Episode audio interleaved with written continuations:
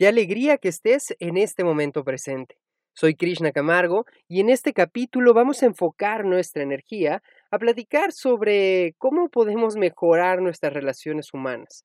Todos en algún momento hemos tenido tal vez alguna disyuntiva, conflicto o alguna situación adversa cuando estamos en una relación, ya sea con nuestros padres, con nuestra pareja, con nuestros compañeros de trabajo inclusive, o simplemente cuando vamos a comprar algo al supermercado y generamos un conflicto en el banco, en una oficina.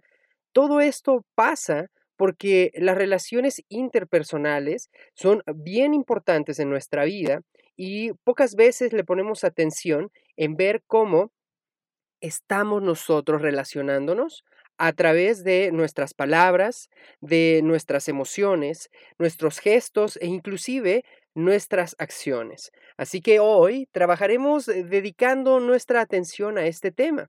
Y bueno, lo primero es que les quiero compartir que seguramente a todos les ha pasado en algún momento esta situación donde se sale de control nuestra emoción y explotamos en una expresión negativa o simplemente pues nos sentimos ofuscados emocionalmente por algo que está pasando.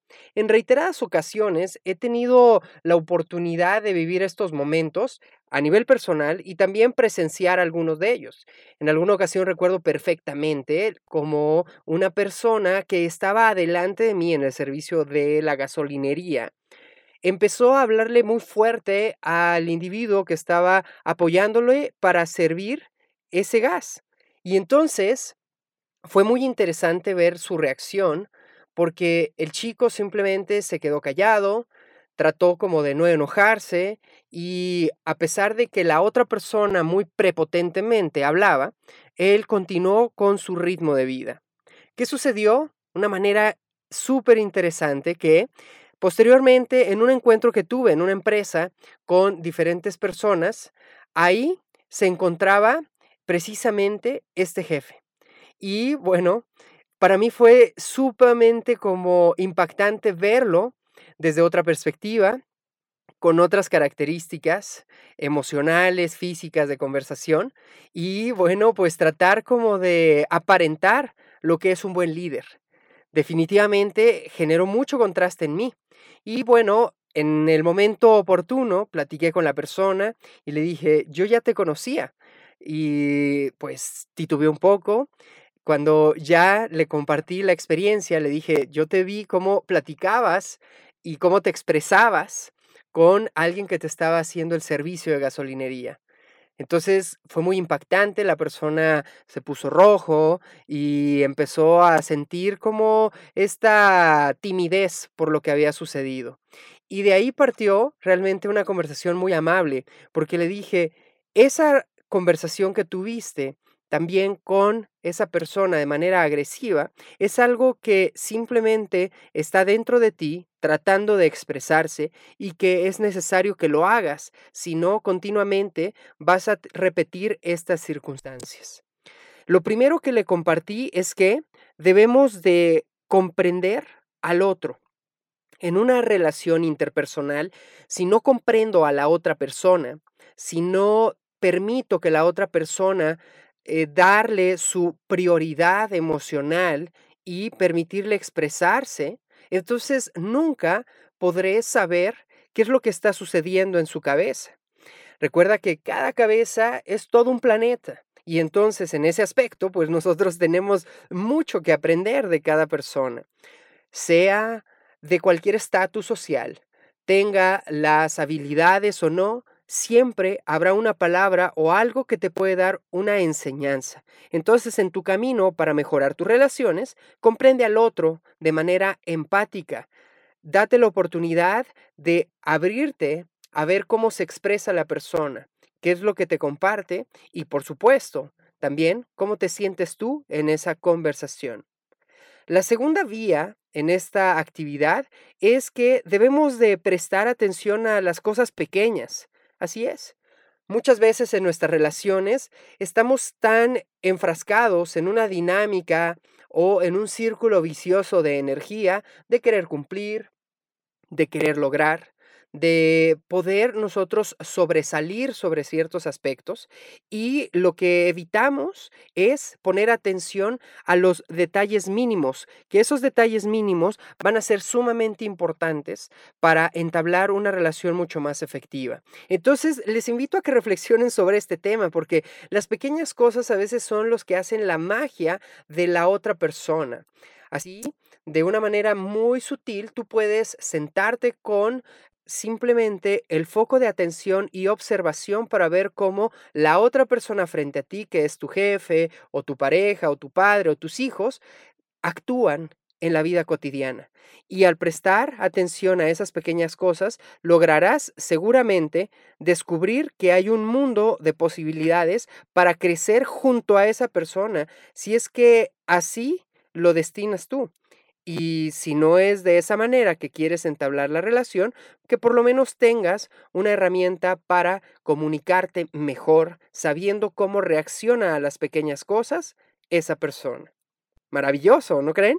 El tercer eh, vínculo que tenemos para este proceso de sanación es mantener tus compromisos. Y creo que aquí es donde lamentablemente nos mermamos en las relaciones porque no tenemos compromiso con las relaciones. Y muchas veces ni siquiera aceptémoslo, tenemos compromiso con nosotros mismos. Y entonces queremos mantener una relación con alguien sana sin compromiso. ¿Cuál es el compromiso? Aprende a comunicarte, está pendiente de la persona.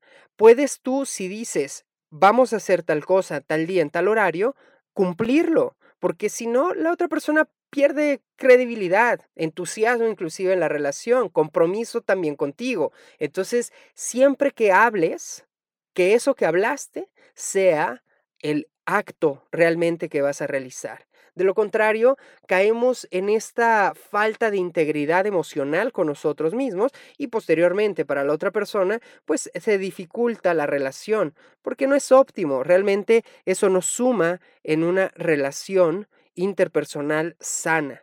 Así que hay que crear ese vínculo profundo y siempre saber que cuando rompes una promesa importante, lo que te vas a llevar en esa relación es la confianza de la otra persona que ha depositado en ti. Y eso es muy complejo de reconstruir.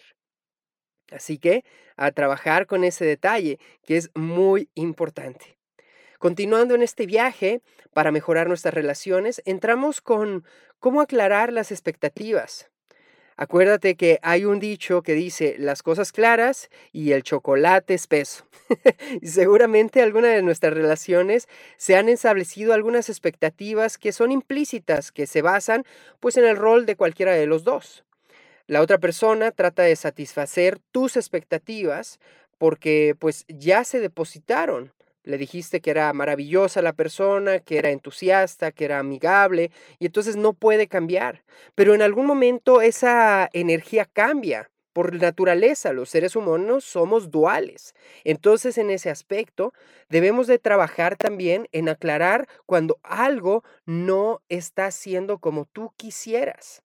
Y esto puede a veces parecer un poco violento o puede ser poco importante inclusive para ti, pero hablar adecuadamente sobre lo que yo tenía en expectativa junto con la persona en la cual deposité esa energía, entonces puedo crear un nuevo panorama. ¿Y qué es lo que sucede? Que probablemente algo no salió como tú pensabas y te sientes un poco débil emocionalmente. Al platicarlo, ¿qué es lo que va a suceder? Se abre un infinito campo de posibilidades y comienza a crecer una relación en otras aristas, en otro camino, mucho más sano, mucho más abierto y sobre todo mucho más consciente. Ese es uno de los vínculos importantes. Posteriormente, hay que también saber que en algún momento nosotros nos equivocamos, somos seres humanos y caemos en esta dinámica de equivocarnos. Y bueno, cuando nos equivoquemos, recuerda que tenemos la posibilidad de pedir perdón, de disculparnos, de ser honestos y hacerlo de corazón, con rapidez y con una confianza, porque recuerda que hay una idea que se dice que el débil es el cruel. La amabilidad solo puede esperarse del fuerte. Sin embargo, recuerda que nosotros no somos débiles desde esa perspectiva. Al contrario, al disculparte crece tu fortaleza. Con amabilidad, una disculpa sincera puede generar positividad. Y cuando lo hacemos de manera reiterada, pero no son sinceras mis disculpas, lo que va a pasar simplemente es que también habrá una merma emocional en la otra persona y definitivamente pues no van a poder crecer juntos. Un buen amigo en algún momento me contó un día algo que tenía remordimiento de conciencia ya que había pues tenido una situación personal con su hijo. Y entonces pues se sintió él como muy limitado a su propia expectativa de lo que era la relación padre-hijo. Entonces yo le propuse que se disculpara de una manera honesta y él me dijo que su hijo pues era muy joven, que todavía pues no iba a entender, que se le había pasado a los días y que ya no era necesario, pero él sentía solamente eso. Entonces yo le expliqué que aunque su hijo no entendiera y no le pusiera tanta eh, energía al proceso del perdón o de este trabajo de padre-hijo e por sanar esta situación, quien lo haría sería él, mi amigo, efectivamente. Y quizás yo consideraba que le va a ayudar eso más en el sentimiento de su culpa. Y eso va a crear un vínculo más profundo en el futuro. Porque recuerden, a veces estas situaciones no se toman tanto en cuenta, pero cuando crece la persona, híjole, lo recuerda y dice, es que mi papá o mi mamá en algún momento sucedió o tal cosa pasó y bueno, pues de ahí se pierde toda esa energía. Así que a trabajar precisamente en poder ofrecer disculpas de una manera sincera. Continuando en este viaje, vamos hacia la parte de ser íntegro. ¡Wow! Creo que este es uno de los procesos más profundos del ser humano. La integridad personal considero que es la base de cualquier relación de confianza. Si una persona es detallista, mantiene sus promesas, tiene este vínculo de acompañamiento con alguien más, entonces nunca va a tener relaciones mermadas, débiles. Pero Toda comunicación que intenta engañar es una mentira. Y si tú no eres íntegro, entonces lo que estás generando es vínculo solamente de querer cubrir emocionalmente a la otra persona. Tus palabras siempre deben de corresponder a lo que son tus pensamientos, porque eso se va a unificar. Y si tus palabras corresponden también a tus actos, eso es la integridad. Piensa siempre que tus palabras conectan con tu pensamiento y tu palabra con el acto. Tu palabra es la parte media. Entonces trabaja más en ese aspecto, porque ser íntegro lleva a cumplir procesos, promesas y sobre todo satisfacer relaciones que tienes con otras personas y así generar una confianza vital para el proceso que estés viviendo maravilloso en este aspecto tomar en cuenta que nosotros, al ser íntegros, realmente creamos un vínculo final que es en respecto al amor incondicional. Al amar incondicionalmente a alguien más, ¿qué es lo que generas? Ayuda para que la otra persona se sienta valorada y segura por lo que es su esencia. Pero cuando amamos con condición, es decir, te amo, pero si haces tal cosa, ya no te amo te amo, pero si estás con tal persona, no me gusta a mí y entonces pues ya no. Y así sucesivamente vamos creando una fuerza interna de negatividad. El amor incondicional va a favorecer la cooperación, la contribución, esta autodisciplina también y por supuesto la comunicación en dos personas, porque una se sentirá libre de expresar lo que es y la otra también de recibir esa información. Así que recuerda que este último punto es básico. Amor incondicional significa no esperar nada a cambio. Y si lo practicas, te garantizo que con el tiempo llegará todo aquello que realmente deseas de una persona o de las situaciones que estés viviendo. Y bueno, haciendo todo este camino, todos hemos tenido situaciones negativas, pero recuerda que en nosotros está también la fuerza para cambiarlas a positivas. Primero, Comprende a la otra persona. Sé empático. Observa a la otra persona y dale ese beneficio de la duda. Segundo, presta más atención a las cosas pequeñas. Los detalles hacen siempre la diferencia, recuérdalo. El tercero, mantén un compromiso. Tu palabra es importante y si te comprometes a algo, cúmplelo. De lo contrario, se pierde la confianza. Cuarto, aclara esas expectativas. A veces tenemos tantas expectativas que no tenemos la oportunidad de platicar de fondo sobre lo que yo creía y lo que no se cumplió. Y al aclararlo, se genera una magia de integrar esas relaciones humanas.